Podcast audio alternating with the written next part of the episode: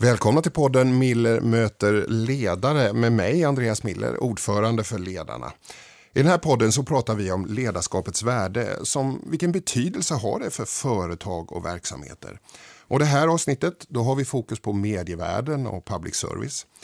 Vi ska prata om ledarskapets betydelse i en bransch där förändringstrycket är konstant beroende på teknikutvecklingen, förändrade beteendevanor hos lyssnare och läsare och politiska beslut. Och tyvärr i en bransch där hot och hat har blivit en del av vardagen. Och just det här avsnittet är lite speciellt för mig. Eh, jag är tillbaks på Sveriges Radio där jag har jobbat i 28 år och 16 år som chef. Och nu sitter dagens gäst och ler lite grann här därför att vi har varit chefskollegor och sedan har du varit min vd i ja, ganska många år. Ja. Silla Benke, vd för Sveriges Radio. Välkommen. Tack. Kul Andreas. Ja, jättekul. Du, vi ska lyssna till en kortversion av ditt CV. Silla Bänke började på Radiosporten som reporter och blev ekonomijournalist och har sedan haft ett antal olika chefsuppdrag på Sveriges Radio och på SVT. Däribland ekochef och chef för Aktuellt. Sen 2012 är hon VD för Sveriges Radio. 2017 utsågs hon till Årets chef av tidningen Chef. Hon har kallats rak och tydlig och säger själv att hon är en person som gillar att tycka till och ta plats. Ja, Silla, något du vill lägga till? Ja, jag är lite blödig också. Jag har hjärtat nära tårkanalen. Mm. Det vill säga ganska lätt för att gråta. Ja. kan man väl lägga till. Ja, ja men, men det, ja, du var ju min vd under ganska många år. Det såg ju inte jag så ofta som chef till dig. Nej, men det är väl så. Jag brukar ju säga ganska ofta att det finns ingen chefsmall och det finns inga chefsböcker man ska eller bör läsa. Sen om man vill göra det så är det klart att man alltid hittar något i dem. Men jag brukar ju säga att man måste utgå ifrån det egna personliga ledarskapet. Och jag tror verkligen på ett personligt ledarskap. Men för att man ska kunna ha ett personligt ledarskap så måste man ju också ha ganska bra koll på sig själv. Mm. Det vill säga man får lägga rätt mycket tid och kraft på att förstå inte bara vad är jag de facto bra på, utan hur är jag som person? Vad är mina positiva och negativa sidor och vad får mig att ticka och vad får andra att ticka? Och sen försöker man ju hantera det mm. i en vardag. Och det är klart att när jag var vanlig reporter på golvet så såg man väl kanske mer av hela personligheten Silla Bänke än vad man gör när man är vd där man trots allt har en lite mer officiell roll och måste tänka lite mer på hur man liksom spelar ut hela sitt register jag har ju fascinerats av din familjs historia. Eh, du, du, dina föräldrar kommer till Sverige som flyktingar från Ungern 1956 efter Sovjetinvasionen. Och eh, ibland har jag funderat så där, har det där påverkat dig? Hur har det påverkat dig? Det har det förstås, men hur har det påverkat dina drivkrafter eh, i det jobb du gör nu? Jo, men det är klart, indirekt så, så, så klart att det har påverkat mig i den bemärkelsen att jag har ju levt med två personer som visar att det mesta är möjligt. Eh, jag menar om man Eh, min pappa över, överlevde ju dessutom eh, Mauthausen. Min mamma hade tbc och var sängliggande två år innan. Så de har haft rätt mycket skit i sina liv om jag ska vara helt ärlig. Och hela tiden tagit sig vidare, hittat nya vägar framåt. Med en i underton otroligt positiv inställning till livet och till omvärlden. Och eh, omfamnade ju Sverige med hull och hår. Och det är klart att på det sättet så har ju jag med mig att vill man något så går det att genomföra. Men man kan nog inte förvänta sig att andra alltid ska hjälpa en. Utan man måste nog säkerställa själv att man tar sig dit man vill. Sen tycker jag att jag har fått modifiera den bilden eh, genom åren. För jag hade aldrig varit vd för Sveriges Radio om inte jag har haft otroligt mycket support och hjälp och backup från folk och haft ändå den insikten att eh, man kan inte klara allting själv. Man kan sätta upp ett mål för sig själv och vart man vill men sen behöver man ju hjälp av andra för att nå dit och den hjälpen ska man ta och den ska man också våga be om. Mm. Det är ingen som förväntar sig att man ska greja allting själv. I den här podden Mille möter ledare så pratar vi ju mycket om ledarskapet och ledarskapets betydelse och när jag, jag, I det här jobbet som jag har nu som ordförande för ledarna så träffar jag ledare från ja, nästan samhällets alla branscher. Och eh, det jag möter är ju chefer som är väldigt engagerade, som vill ta ansvar, som vill vara med och utveckla Sverige och bolaget och allt vad man kan tänka sig. Och samtidigt så tar de väldigt ofta upp med mig att chefskapets mandat, resurser och tid måste bli större därför att man hinner inte vara chef på det sätt man vill. Vi brukar i ledarna tala om det där som det hållbara ledarskapet för både chef och medarbetare. Vad, du har en lång erfarenhet som chef. Vad, vad, vad, tänker du om de här tankarna som finns ganska på många ställen? Nej, men jag tror att det är jätteklokt. Och, och jag kan ju bara se på hur jag försöker liksom balansera mitt eget ledarskap. Jag, jag har ju ändå fortfarande en familj eh, som som står ut med mig. Eh, och jag jobbar ju jättemycket, men jag brukar skoja lite och säga att jag brukar ligga sex månader före min eh, assistent, min sekreterare, när det gäller att ta kommando över sin almanacka. Jag blockar tid. Jag blockar tid för att träna, jag blockar tid för att tänka. Mm. Eh, jag blockar tid för att gå och klippa mig och med det här burret så tar det ganska många timmar, eh, till skillnad från dig. Eh, jag, jag går och fixar naglarna. Ah, men du vet, så här, jag ja. lägger in långhelger med maken. Eh, alltså, jag lägger in tid för både reflektion och återhämtning mm. i min egen agenda. Och då ska det mycket till. Sen klart att ibland måste man rucka på det. Så ser ju verkligheten ut. Men, Men du, det ska mycket till. Jag tänker när du själv beskriver så blockar du. Du ger dig tid för reflektion. Du ger dig tid så att säga i din roll. Och, och det låter ju väldigt rimligt. Hur, hur ger man en signal till första linjens chefer att du måste också göra det i någon slags omfattning? Ja, men dels tror jag att man måste gå igenom var och en. Vad är det som gör att din situation ser, ser ut som den gör? Och det är klart, vissa chefer har ju ett mer skrivbordsbundet jobb. Jag menar, det är klart, är du producent för samtliga sändningar över dagen på en lokal kanal, då är det inte så mycket tid att blocka. Men då måste man ju ha liksom en diskussion med sin närmsta chef. Kan jag göra det här tre dagar i veckan? Kan jag göra det fyra dagar i veckan? Kan jag göra det fem dagar i veckan? Hur ser min situation ut i övrigt? Hur ser mina familjeförhållanden ut? Och där tycker jag ändå att till rimlighetens gräns är vi väldigt flexibla i att försöka hitta bra och smarta lösningar. För vi vill ju också såklart ha, ha medarbetare som dels har kul på jobbet, för man blir mer kreativ då, men dels också håller länge. Mm. Eh, sen, sen upptäckte ju vi att, att eh, kvinnorna eh, var liksom mer stressade än männen.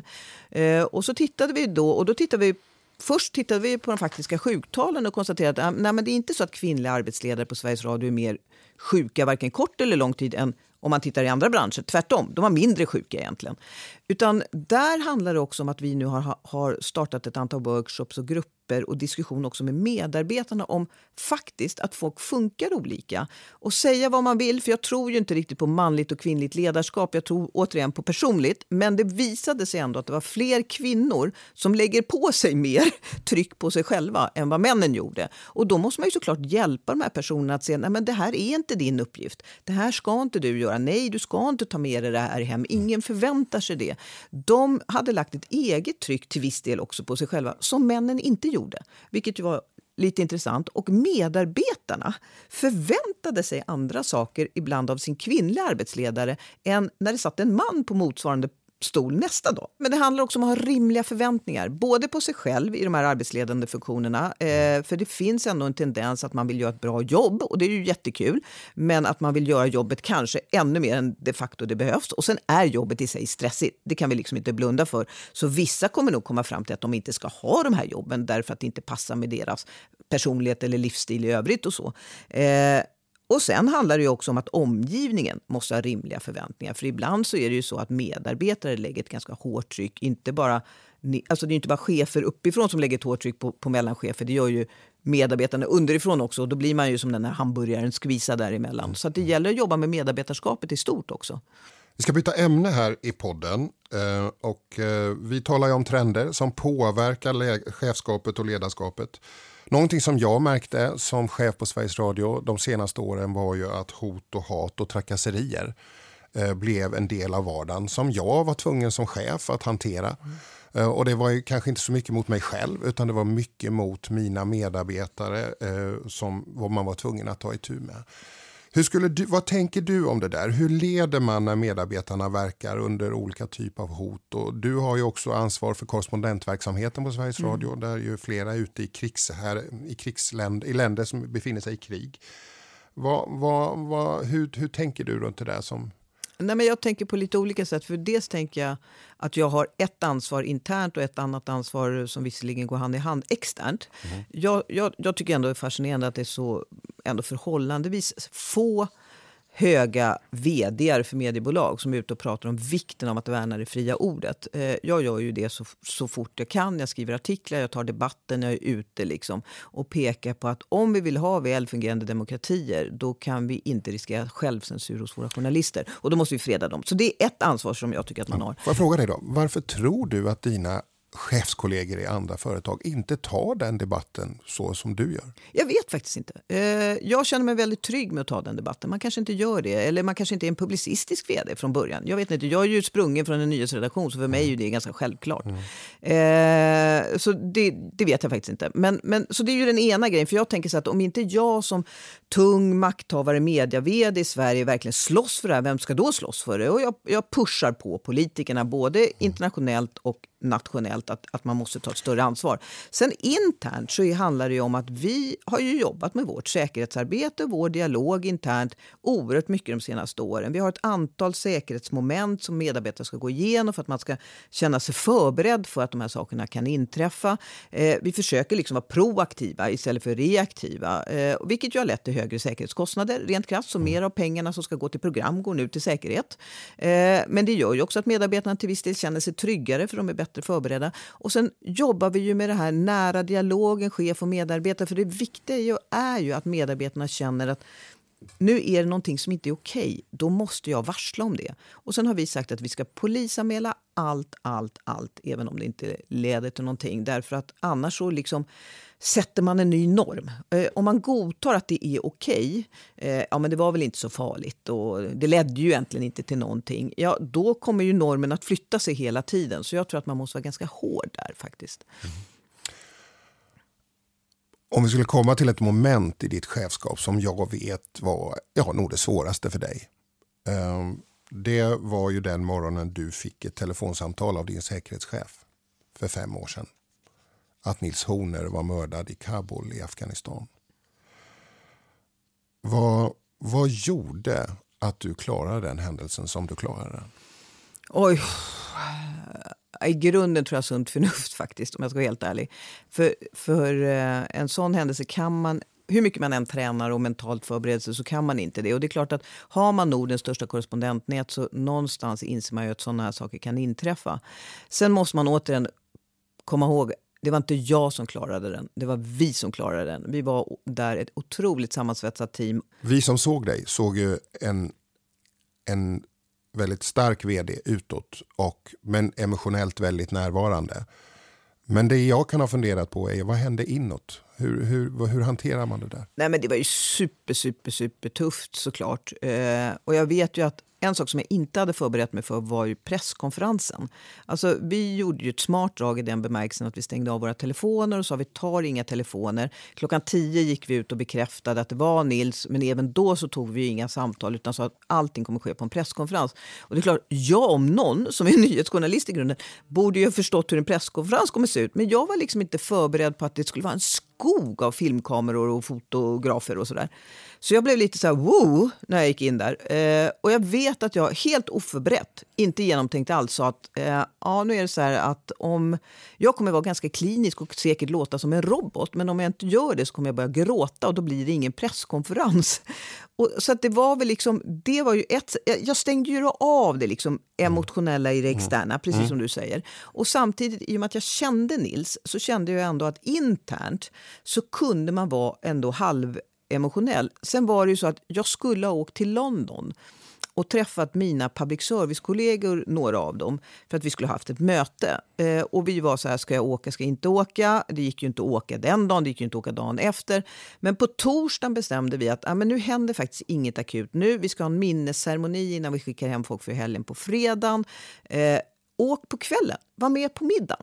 Så jag stack liksom ganska sent på torsdagen, åkte till London, var med på den här middagen och bara kunde snacka av mig med andra vd som liksom, mm. i alla fall rimligtvis kunde förstå vilken situation jag var i. Och sen hade jag en hel natt på ett hotellrum, helt för mig själv, där jag bara kunde böla. Alltså mm. verkligen mm. släppa. Och det gjorde att när jag åkte hem sen på fredag morgonen och skissade på vad ska jag säga på den här minnesstunden, då hade jag liksom landat lite. Mm. Eh, så att, eh, ja, det var ju liksom inget planerat heller, men det, det, det var ju liksom så det blev. Uh, vad tänker du? Vad var det viktigaste du gjorde som vd i den där situationen? Det viktigaste jag gjorde var att klara av alla de viktiga och svåra samtalen. Dels med familjen, som ju faktiskt var den som var på riktigt drabbad. Mm. Eh, dels med medarbetare och dels eh, den externa debatten. Det var, väl liksom, det var ju min roll och jag, jag känner mig stolt över att jag klarade den återigen så sagt med hjälp av en oerhört eh, sammansvetsad ledning och väldigt, väldigt bra support. Finns det något du skulle vilja ha gjort annorlunda? Den dagen? Mm. Nej, det, faktiskt inte tror jag. Eh, jag tror inte det. Eh, det finns ju säkert saker man hade kunnat göra annorlunda men vi gjorde inget större misstag på det sättet. Faktiskt inte tycker jag i hela den processen. Sen, sen är jag ju fortfarande förbannad på att man kan... Eh, för jag säger att han blev ju inte dödad, han blev ju de facto kallblodigt mördad. Att man kan mörda en person som gör sitt jobb eh, utan att någonting händer. Och ett år efter så åkte jag ju ner till Kabul eh, och förde dialog med väldigt många intressenter där. Men det är klart att det ledde ju inte till någonting. Liksom. Så är det ju. Ni vet ännu inte idag Nej. någonting? Nej, det, det vet vi inte och vi kommer aldrig få veta. Uh, Miller möter ledare heter den här podden och vi, vi, lämnar det här ämnet nu även om det känns som att vi skulle kunna prata länge om ja, det. Det känns lite i magen om man säger så. Ja, jag ser det på dig. Men du, en sak som jag märker väldigt mycket också när jag träffar chefer och ledare i andra branscher är ju, och även när jag satt här och var chef, det är ju förändringstrycket. Att det, är så, det går så fort. Du har ju varit inne på det själv eh, i, i det här samtalet. Går du igång på förändring? Ja, det gör jag. jo, det, det gör jag. Eh, och, eh, och det tror jag är viktigt, för att man ska komma ihåg att Sveriges Radio har funnits sedan 1925. Vi har liksom en enormt stark ställning fortfarande hos publiken i vanlig radioradio. Mm. det är mm. fortfarande 6,8 miljoner människor varje vecka som lyssnar på Sveriges Radio och nästan 7 miljoner i, i vanlig linjär radio. Eh, så vi hade ju så otroligt lätt kunnat bara luta oss tillbaka och säga ja, ja, här pågår ett stort digitaliseringsspår och, och, så. Men det går ju väldigt bra för oss. Och jag har väldigt tidigt när jag blev vd eh, tänkt att nej, men där ska inte vi hamna. Vi ska vara så förberedda och så på som vi kan. Och sen är ju vårt Eh, dilemmat i och med att det går så bra fortfarande i kärnuppdraget så kan vi inte bara flytta resurserna till någonting nytt. Så det är ju mm. trolla med knäna. Liksom. Och det, mm. Apropå press och stress på arbetsplatserna så är det klart att många medarbetare på Sveriges Radio idag tyvärr förväntar sig ju göra samma sak som de gjorde tidigare och så lite till. Mm. Eh, så ja, jag driver på förändring och kanske ibland lite för mycket och vi kanske har för många förändringsprocesser men jag tror att det är extremt viktigt om vi ska vara relevanta i framtiden. Nu har vi talat om liksom, säga, den tekniska utvecklingen och, och beteenden och lyssnarvanor och så vidare. Eh, vi vet ju också att du är chef för en verksamhet som också har väldigt, eh, påverkas väldigt mycket av politiska beslut. Va, va, vad tänker du, hur förhåller du dig till den här politiska kartan när du ska driva ett, eh, ett public service-företag som Sveriges Radio? Eh, jag förhåller mig till att vara tydlig och konsekvent. Eh, och det viktigaste för mig är att säkra vårt oberoende från politiskt inflytande och säkra att vi har så goda resurser som vi bara kan för att fullfölja vårt uppdrag. Och i det ligger att eh, ligga före. Eh, att eh, som sagt återigen titta på vart är liksom hela omvärlden på väg och vad ska vi vara och att tydligt definiera det och också tydligt förklara det, inte bara internt utan externt för att eh, skapa en förståelse för Sveriges Radios affärsidé och strategi och varför vi är viktiga och varför vi behöver pengar till vår verksamhet. Så det lägger jag ner väldigt mycket kraft på. Mm. Att vara väldigt tydlig och att faktiskt ta tydlig ställning om det är saker som jag tycker inte är okej. Okay. Men du, om man tittar ut över den europeiska kartan och vi behöver bara gå över så att säga, sundet till Danmark och, och se att public service är väldigt ifrågasatt. Och det finns ju också, vi kan ju se att det, det finns en diskussion här i Sverige verkligen om public service också. Men vad skulle du säga, vad, vad är public service roll i att vi har hamnat i den här diskussionen? Nej, men alltså jag tror att man måste såklart och jag försöker, jag har försökt de senaste tre åren säga att public service är viktigt men inte på vems bekostnad som helst och inte på vilken bekostnad som helst. Utan vi är ju väldigt måna om från Sveriges Radios sida att säga att vi är för det som brukar kallas för ett starkt dual system. Det vill säga det måste finnas ett starkt public service sida vid sida med starka kommersiella medier. Och jag har träffat många av mina kommersiella vd-kollegor både lokalt och nationellt och diskuterat vad behöver ni, hur ska ni lyckas med era affärsmodeller, vad kan vi göra för att hjälpa och inte hjälpa och vi har gjort ett antal överenskommelser och så. Så det är ju en sak som public service kan göra. Och sen måste man ju vara ödmjuk i, inför att nu är ju det här dessutom finansierat via en skatt eh, från 1 januari. Att eh, publiken måste ju hitta ett personligt värde hos oss. Och då måste vi anstränga oss ännu mer att faktiskt vara hela Sverige, Sveriges Radio. Nämligen ta in fler ämnesval, fler röster, fler perspektiv, framförallt utanför Stockholm, in i våra nationella program och se till att de som nu betalar för det här som politikerna ändå har bestämt är en kollektiv nytta också känner att de får ut någonting för pengarna. Miller möter ledarpodden. Vi börjar närma oss slutet av det här avsnittet och vi låter varje gäst få avsluta med det bästa chefsrådet till de som lyssnar på den här podden. Vad är ditt bästa chefsråd, Silla? Mitt bästa chefsråd är utgå ifrån den du är och din personlighet. Det du är bra på, det du är dålig på, det som du tickar igång på, dina dåliga personlighetsdrag och dina goda personlighetsdrag. Men för att kunna göra det så måste du känna till dem. Så steg ett är se till att du vet hur du är. Eh, för man måste som chef kunna anpassa sig till en verklighet som förändras hela tiden. Tack Silla Benke, vd för Sveriges Radio, att vi fick sitta ner och prata med dig så här om chefs och ledarskapsfrågor. Eh, tekniker var Tom Hansen och producent var Robert Hex på Ledarna. Stort tack Silla. Tack själv Andreas, det var kul som sagt. Jättekul.